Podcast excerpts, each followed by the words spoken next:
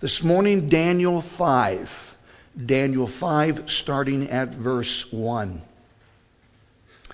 Belshazzar, the king, made a great feast for 1,000 of his lords, and drank wine in the presence of the 1,000. Verse 2. While he tasted the wine, Belshazzar gave the command to bring the gold and silver vessels, which his father Nebuchadnezzar had taken from the temple, which had, notice past tense, the temple which had been in Jerusalem. Remember, Nebuchadnezzar's armies had earlier destroyed that Jewish temple, so at this point it doesn't exist. That the king and his lords, his wives, his concubines might drink from them. We often read about concubines in the Old Testament. A concubine, imagine this, was an in-house mistress that had a status less than a wife. In some cases, a concubine was a sexual slave in a rich man's harem. Notice Belshazzar had multiple simultaneous marriages, so he was a polygamist, and he had numerous concubines. Let's establish who this Belshazzar was.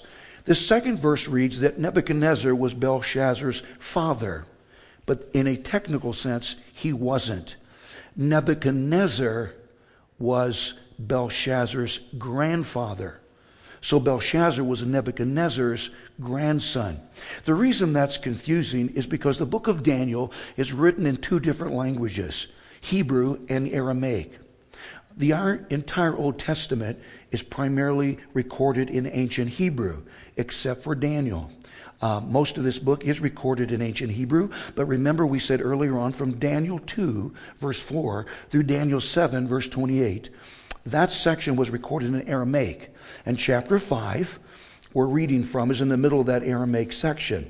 According to biblical commentators, at that time, the ancient Aramaic language didn't have a word for grandfather or grandson, so someone's male ancestor, no matter who that might have been, was called his father. Nebuchadnezzar was the man that built the massive Babylonian empire.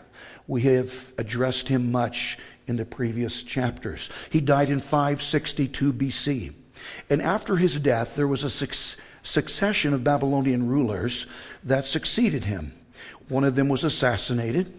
His own brother-in-law was responsible for that assassination. Another died in battle. Then a man named Nabonidus ruled Babylonia from 556 BC to 539 BC. Nabonidus wasn't related to Nebuchadnezzar, so he couldn't have a legal right to succeed him. To solve that problem, he married Nebuchadnezzar's daughter, and that legitimized his seizure of the Babylonian throne. He was a devoted worshiper of the moon god called Sin, appropriate name, Sin, and he was the son of a high priestess from that moon god cult. During the final decade of his reign, he spent most of his time not in Babylon, but in Tema, located in northern Arabia. And he left the administration of Babylon itself to his son Belshazzar. So during that time period, Nabonidus and Belshazzar were considered co-regents. Both men ruled, co-rulers in Babylonia, just from different locations. Nabonidus from Arabia, and then Belshazzar from Babylon.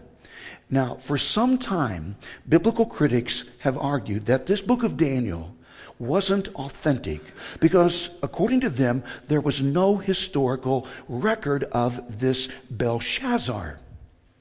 According to these critics, Belshazzar, this man we're reading about, never existed. But then in 1854, an archaeologist named J. G. Taylor found 4 cylinders that contained writing on them. He found them buried in the foundation of a ziggurat at Ur. Those cylinders were from Nabonidus, so are now known as the Nabonidus cylinders. One more Nabonidus cylinder was found in another location in 1881. So altogether there are 5 of them. The reason those archaeological finds are important is because one of those cylinders mentions Nabonidus had a son, mentions his son's name as Belshazzar. It reads that Belshazzar is actually his oldest son. So now we have undeniable, irrefutable, historical evidence that this Belshazzar did exist. I find that humorous. Someone said each time an archaeologist turns over a spadeful of dirt, another biblical critic is buried. It's true. In the beginning of chapter 5, in verse 1, we just read, Belshazzar was just 36. And he was a decadent, idolatrous, immoral man that wasn't fit to rule an empire. During the end of Nabonidus and Belshazzar's co-rule, the Medo-Persian Empire, under the command of Cyrus, invaded the Babylonian Empire. Nabonidus and his troops met them at the Tigris River north of Babylon. The Medes and Persians defeated Nabonidus. He was ultimately captured and then exiled to a province near Persia where he died. As a result of that action, the Medo-Persian armies then made significant advances into the empire and besieged Babylon itself. Besieged means these troops surrounded Babylon. Now, Belshazzar understood that this had happened. He understood that the Medo-Persian empires were positioned completely around Babylon, but he didn't consider that a serious threat. He should have. He didn't, though, because of how fortified Babylon was. Remember from the first lesson, we said that Babylon was rectangular in shape. In circumference, the Babylonian wall was 11 miles around, and that wall was altogether 85 feet in thickness. 85 feet because it was a double wall. The outer wall consisted of solid rock and was 25 feet in thickness. The inner wall consisted of solid rock and was 23 feet in thickness. And then there was a space between them, 37 feet thick, filled with solid rubble. Some sources I have read said those walls were 350 feet in height. That's hard to imagine. That's walls 35 stories in height. There were watchtowers, each 65 feet apart throughout the length of the wall. That's almost 900 watchtowers. So Babylon was considered impregnable. Babylon also had a continuous water source because the Euphrates River ran through it. And in addition, the authorities there had stored up enough food and enough provisions to last all of the inhabitants a number of years. So Belshazzar is confident. He is overconfident. He's not concerned about the Medo-Persian armies. So he decided to put together a feast. Some of the dinnerware used at this feast were utensils that had been stolen from the Jerusalem temple. Remember, Nebuchadnezzar's armies had much earlier invaded Jerusalem. Nebuchadnezzar's armies invaded Jerusalem in three phases. In 605 BC, he arrested some of Jerusalem's finest teenage males and brought them captive to Babylon to raise them and train them to serve in his empire. Daniel and his three friends, Shadrach, Meshach, and Abednego, were part of that first deportation. Nebuchadnezzar also confiscated some of the sacred vessels from the Jerusalem temple at that time. Then in 597 BC, there's another invasion. Nebuchadnezzar returned and completely emptied the temple of its utensils and valuables. In 586 BC, a third invasion, Nebuchadnezzar returned to Jerusalem and devastated it, including the total destruction of the Jerusalem temple itself. Nebuchadnezzar had brought those temple items, those sacred vessels, to Babylon. And he had put them in the temple of his gods. That, though, was long before he converted to the Jewish religion, before his death. So he supervised those three Jerusalem invasions as an unconverted Babylonian pagan.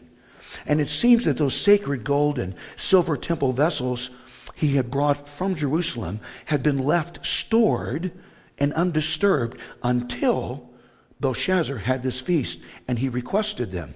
Verse 3, and they brought the gold vessels that had been taken from the temple of the house of God, which had been in Jerusalem, And the king and his lords, his wives and his concubines, drank from them. Verse 4, they drank wine and praised the gods of gold and silver, bronze and iron, wood and stone. This wasn't a good situation. Belshazzar and his guests used those same sacred temple vessels that his grandfather, Nebuchadnezzar, had stolen in order to worship pagan Babylonian deities that constituted, using those things once sanctified and set apart and dedicated to Jewish worship, now are being used to honor Babylonian false deities. That constituted an act of desecration and blatant defiance of the true God.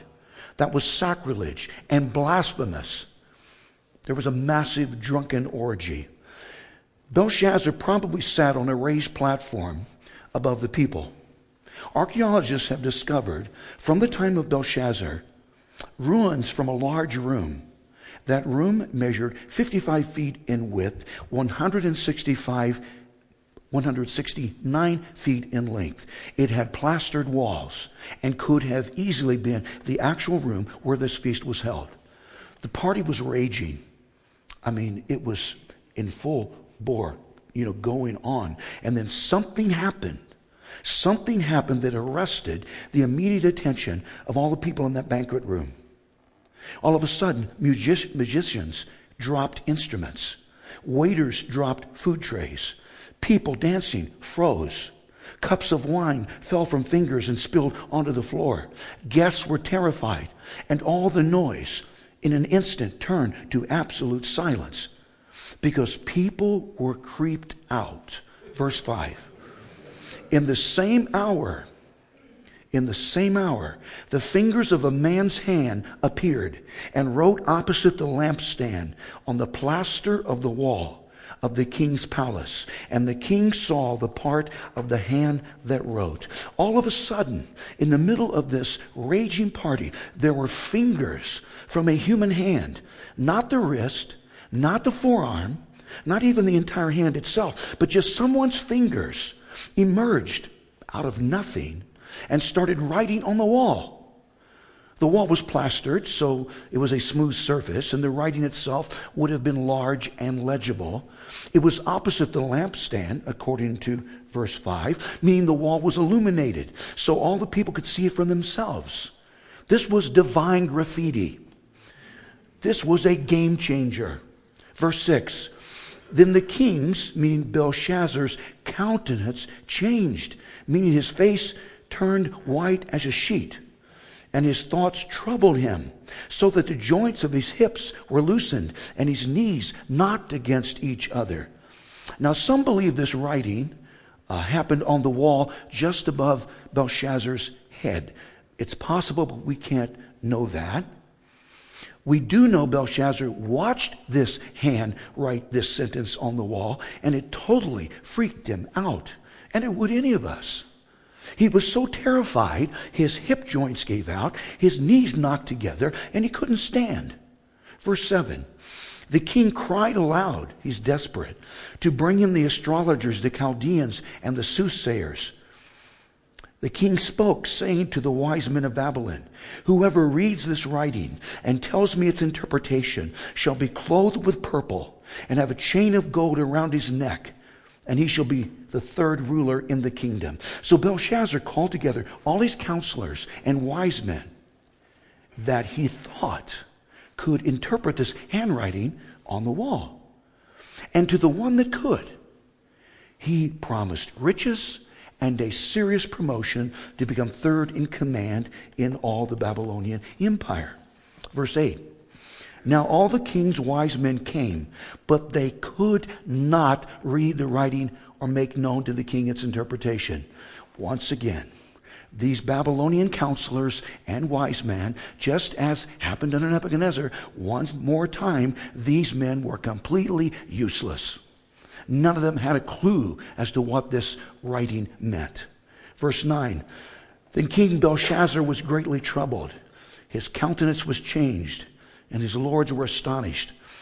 No members from the Babylonian Brain Trust could interpret this handwriting on the wall, so Belshazzar was more than frustrated. His face was distorted, and he was horrified, not knowing what to do.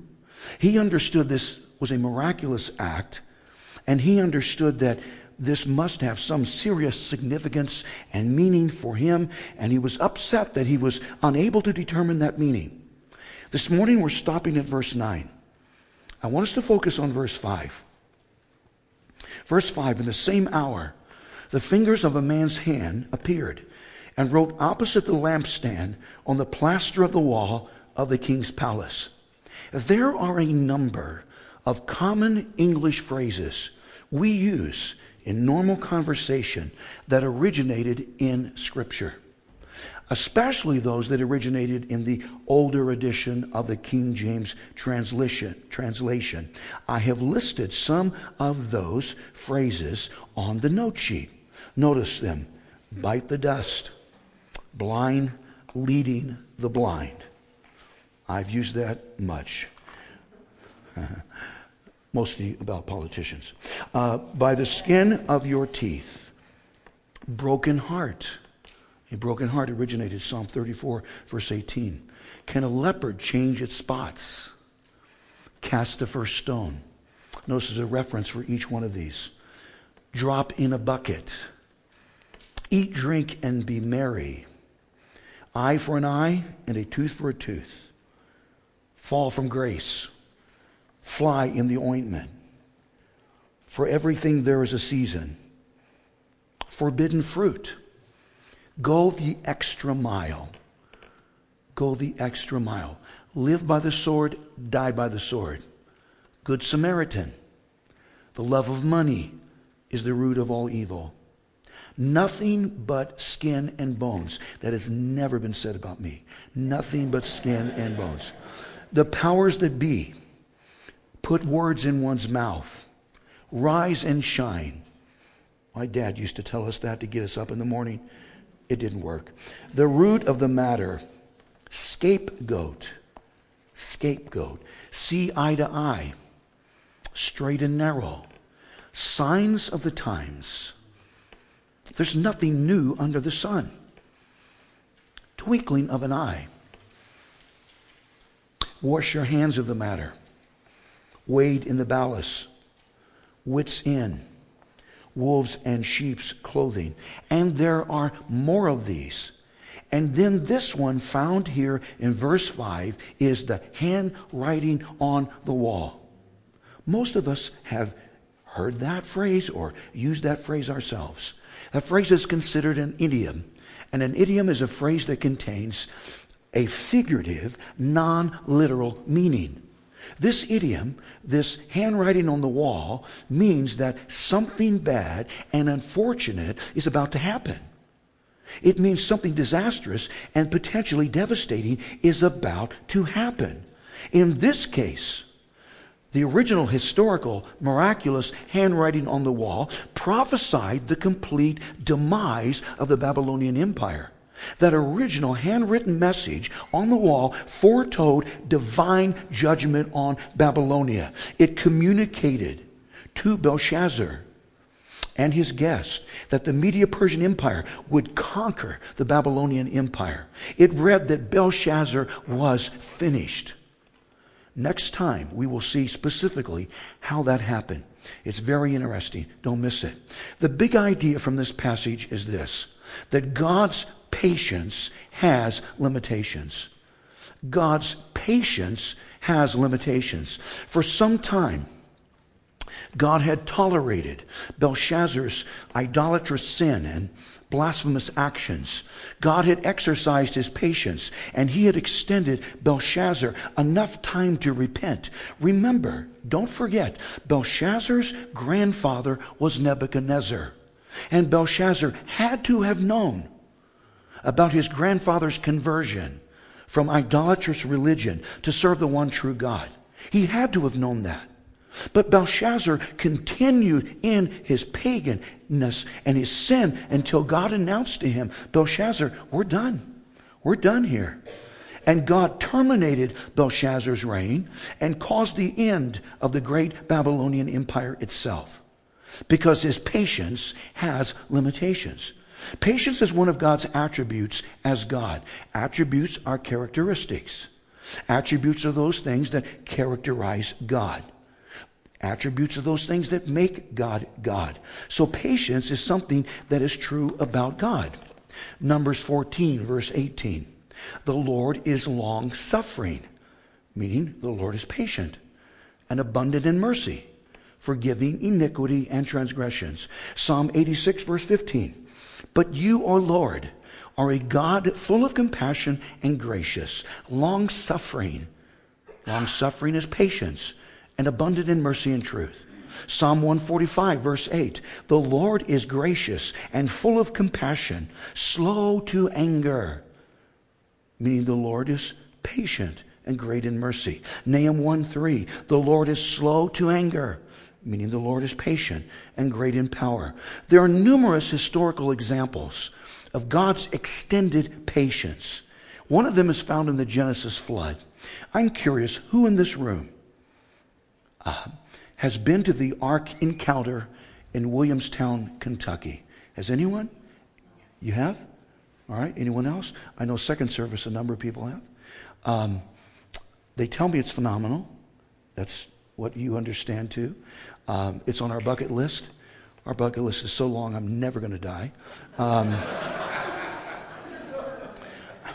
That enormous structure is 510 feet in length, 85 feet in width, and 51 feet in height. The construction crews that built that ark consisted of Amish master builders. And altogether, there were more than 1,000 skilled craftsmen that contributed to that project. And that's some of the inside of the ark. From childhood, I had been told, and those of us that are second and third generation Christians, probably all of us were told, I was under the distinct impression that the time required to actually construct the ark was 120 years. And that number is taken from Genesis 6 and verse 3, where it reads, And the Lord said, My spirit shall not strive with man forever. Meaning there's an end point to his patience. For he is indeed flesh, yet his days shall be 120 years. But that 120 number seems to be the countdown to the flood from the moment God made that determination, and not the actual time Noah spent on constructing the ark. According to Genesis 6, the violence on the earth had reached an intense point, a point that exhausted God's patience. God had had enough. Man had so frustrated him. He decided to literally drown the human population, but he found an exception. There was a man named Noah. Noah was a good man, and so God decided to spare Noah. He spared Noah and Mrs. Noah, and Noah's three sons, Shem, Ham, and Japheth, and their respective mates. So God spared a total of 8 people. 8. But because there was enough room in the ark to accommodate more people, God could have spared more people if more of them would have repented. There are two reasons we can confirm that those antediluvian people, antediluvian means pre-flood people, two reasons we can confirm that those antediluvian people had significant opportunities to repent and get on board that massive barge. One, from the actual construction project itself. Noah's building project was out in the open, so people could see it being constructed. Nothing else like it existed, so it was a public attraction. I'm sure it attracted thousands and thousands. And I'm sure Noah was frustrating answering questions. Second, from Noah himself. From Noah himself. In 2 Peter verse 2, verse 5, Noah is called a preacher of righteousness. Noah became the first evangelist. The Greek word translated as preacher meant a herald, a public crier, someone who announced. According to Jewish tradition, this is tradition, Noah said to the people this, quote, Be ye turned from your evil ways and works, lest the waters of the flood come upon you and cut off the seed of the children of men. That's extra biblical tradition, but if there's some truth in that tradition, then Noah gave people both a warning and a means of salvation. He said to them, there's going to be a massive flood, but I'm building this boat, and you can come aboard. I just read an interesting article from the organization Answers in Genesis, and that is the organization that constructed this ark. The article was entitled, "How Long Did It Take Noah to Build the Ark?" The article is complicated. I'm not going to repeat all of its content because it is some complicated. But the conclusion and answer to that question wasn't the traditional 120 number, but that the more accurate range was that Noah spent from 55 to 75 years on that project. 55 to 75 years, 75 years max on building this boat. Still, 75 years is a substantial amount of patience. Most of us struggle being patient. Just sitting at a stoplight exasperates us. It does me.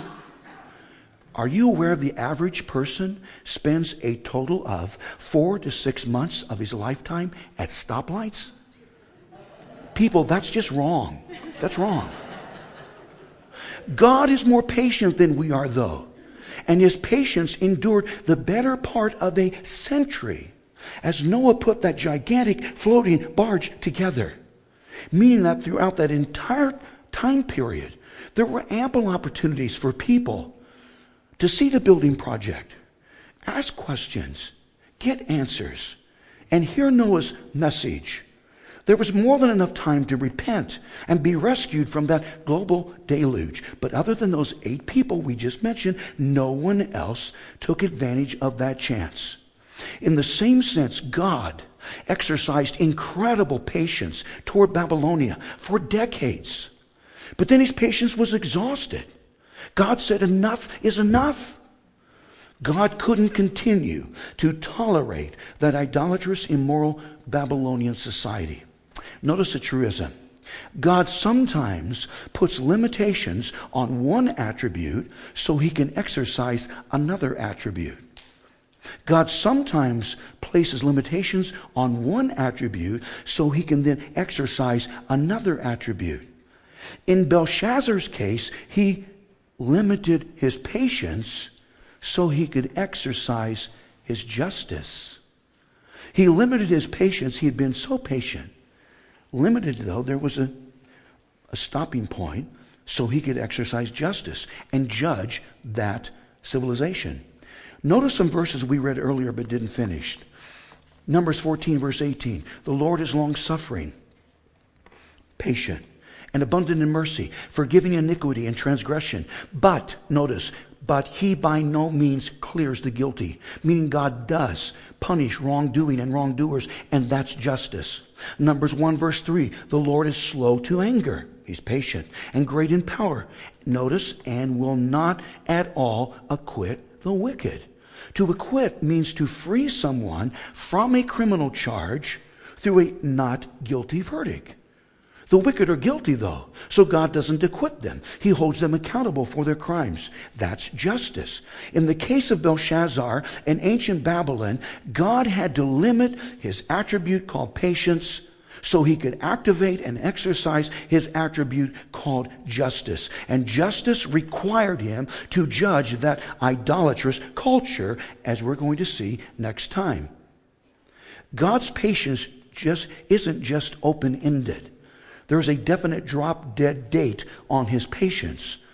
That example from Noah was much earlier on. So one final example is his patience toward the unsaved now in the end times. Notice 2 Peter 3, starting at verse 3. 2 Peter 3. Knowing that this first, that scoffers will come in the last days. Simon Peter predicted there would be scoffers in these end times before Jesus returns. A scoffer speaks about someone or something in a scornful, derisive, and contemptuous manner. These scoffers, walking according to their own desires or lust. Verse 4, and saying, Here comes the scoffing from these end-time scoffers. Where is the promise of his coming? For since the fathers fell asleep, meaning since our ancestors died, all things continue as they were from the beginning of creation. No, that's not true. Verse 5, for this they, these scoffers, willingly forget. These scoffers deliberately choose to ignore historical facts, willingly forget that by the word of God, the heavens were of old, and the earth standing out of the water and in the water, verse 6, by which the world that then existed perished, being flooded with water. So the argument some scoffers use is that nothing much has changed since creation. It's been the same. That's not so. As Simon Peter goes on to remind them that there was a global catastrophic Genesis flood. And that flood wasn't the same old. That wasn't just another day at the office. That was a huge interruption on earth. Move down to verse 8. But beloved, do not forget this one thing, that with the Lord one day is as 1,000 years, and 1,000 years as one day. I heard about a little boy that had read this verse. He understood the essence of this verse. And so this little boy and God were having a conversation. And this little guy said, God, is it true that to you 1 minute is the same as 1,000 years, and 1,000 years is the same as 1 minute? And God said, yes, that's true. This little guy said, okay, God, then I imagine to you 1 penny is the same as $1 million, and $1 million is the same as 1 penny. And God said, yes, that's correct. To me, 1 penny is the same as $1 million. This little guy thought for a moment and then said, then God, can I have a penny? And God said, sure. Wait just a minute.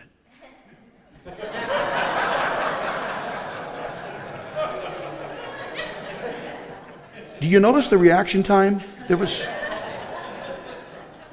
We got to do better than that, okay? God understands time different from how we understand time. God himself is timeless. God is eternal. So God doesn't count time as we count time. Before Jesus left this earth, he promised he would return. He mentioned that return himself 21 times in the Gospels. The Gospels meaning Matthew, Mark, Luke, and John. 1/5 of all Scripture is prophetical. And 1/3 of that 1/5 references Jesus' return. There are in Scripture 333 specific prophecies made about Jesus. 109 of them were fulfilled at his first coming, and 224 are left to be fulfilled at his second coming. There are 46 Old Testament prophets. 10 of them mention things that concern Jesus' first coming. 36 of them mention things that concern his second coming. There are a total of 1,527 Old Testament passages that reference Jesus' second coming. There are 330 New Testament verses that reference Jesus' second coming. That means 1 out of each 25 New Testament verses mention some part of Jesus' second coming. And notice, each time Jesus' first coming is mentioned in Scripture, Jesus' second coming is mentioned 8 times. In the New Testament, Christians are encouraged to be prepared for Jesus' return some 50 times. And then there are evangelical pastors that completely ignore this subject. Putting all these statistics together, it means if we cannot believe that Jesus is returning to this earth a second time as he promised, if we can't accept that, then we cannot hold to the opinion that he ever came to this earth a first time. And that's unthinkable. But there are scoffers that are convinced that Jesus' return is just a figment of our imagination. So in verse 8, Simon Peter answers the question, if all this is scheduled to happen, as Jesus prophesied, then where has Jesus been? How come he's not here? That's the question these scoffers want answered. If Jesus is supposed to return, then where is he? In verse 8, Peter tells these scoffers that from a human perspective, it seems as though it's been a long time. But because God is outside time, from his perspective, it's been no time at all. Then in verse 9, God gives them the reason, Peter gives them the reason God, and in particular God's Son Jesus, has waited all these centuries. He has waited to return. Verse 9, the Lord is not slack concerning his promises, as some count slackness. Now, I've met slackers. There's an entire generation of them called millennials. My son's the exception. Okay. Had to say that. God isn't some slacker, meaning God isn't delinquent about fulfilling his promises. Remember something. God might seem slow, but God is never late. But his long suffering is from the normal Greek word translated as patience. God is patient toward us. Notice, not willing that any should perish, but that all should come to repentance.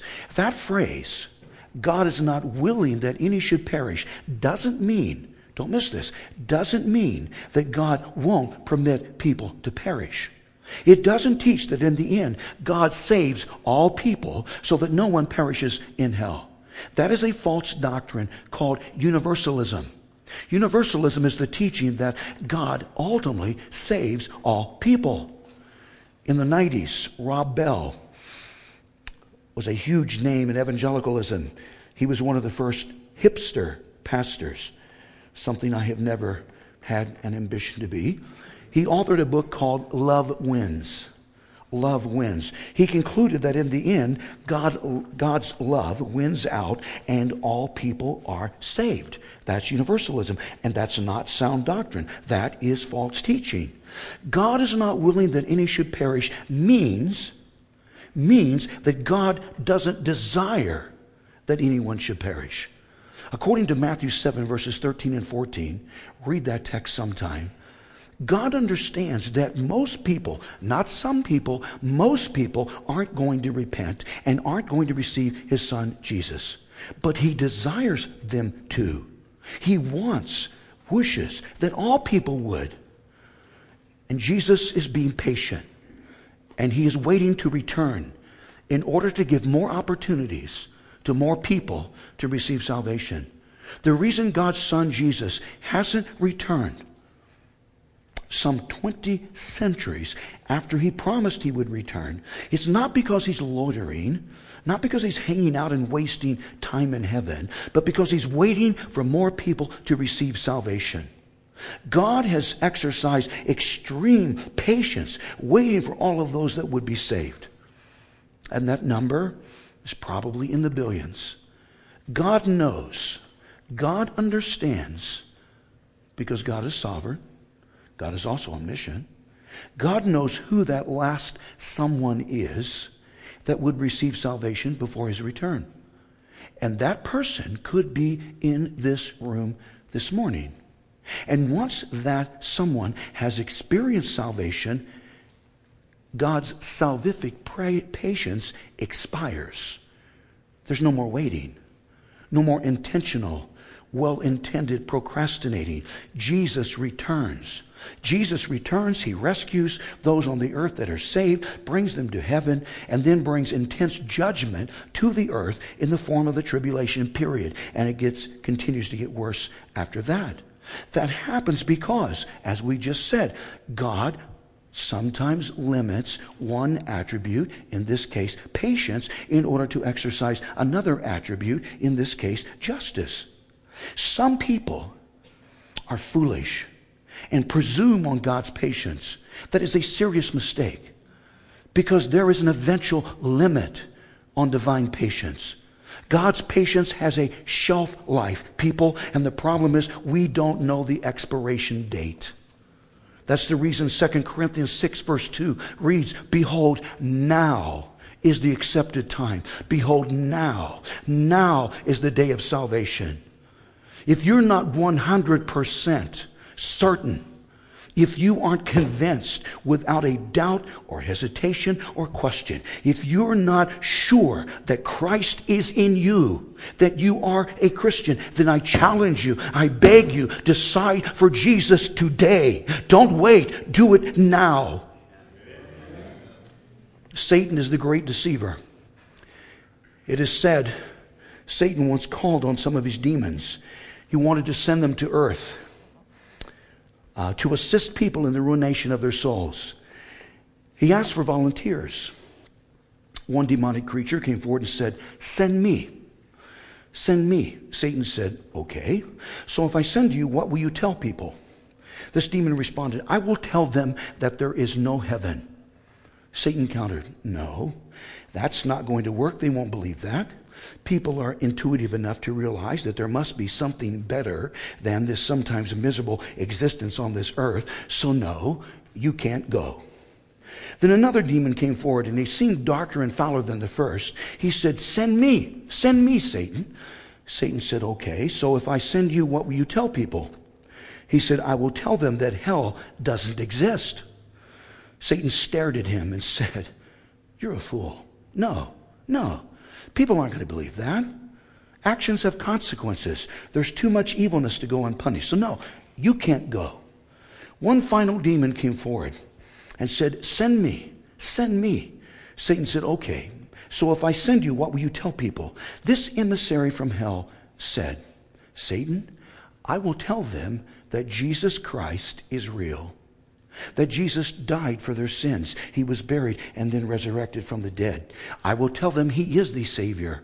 I will tell them that to receive Jesus is to receive salvation, and all that salvation includes, meaning forgiveness and a guarantee of heaven. And I will encourage them to do that." Satan is listening to all of this, and he's getting upset, and he protested, No, you cannot do that. That's counterproductive. That's what we don't want. We want to discourage people from becoming Christians. This demon interrupted him, said, "Satan, wait, I'm not finished. I will tell them to receive Jesus, but I will tell them there's no rush. There's plenty of time." Satan said, That's it. You can go. And that is still Satan's favorite technique. Would you bow your heads? If you're here this morning and you aren't certain of salvation, you aren't certain that Jesus is a resident inside you and that you have forgiveness from all sin, you can be. You can give your life to him. If you would see me after the service, somehow grab me or get to me, and I'll set up an appointment as soon as possible, even today, and you can make that decision for yourself. Father, please, we're going to dismiss all the candidates for baptism right now. Every candidate for baptism is free to slip out as we pray. But Father, I pray that you will bless this time of baptism. I pray it'll be an incredible time of celebration and encouragement for everyone who is here. We commit this time to you, and I pray and I ask it in Jesus' name. Amen.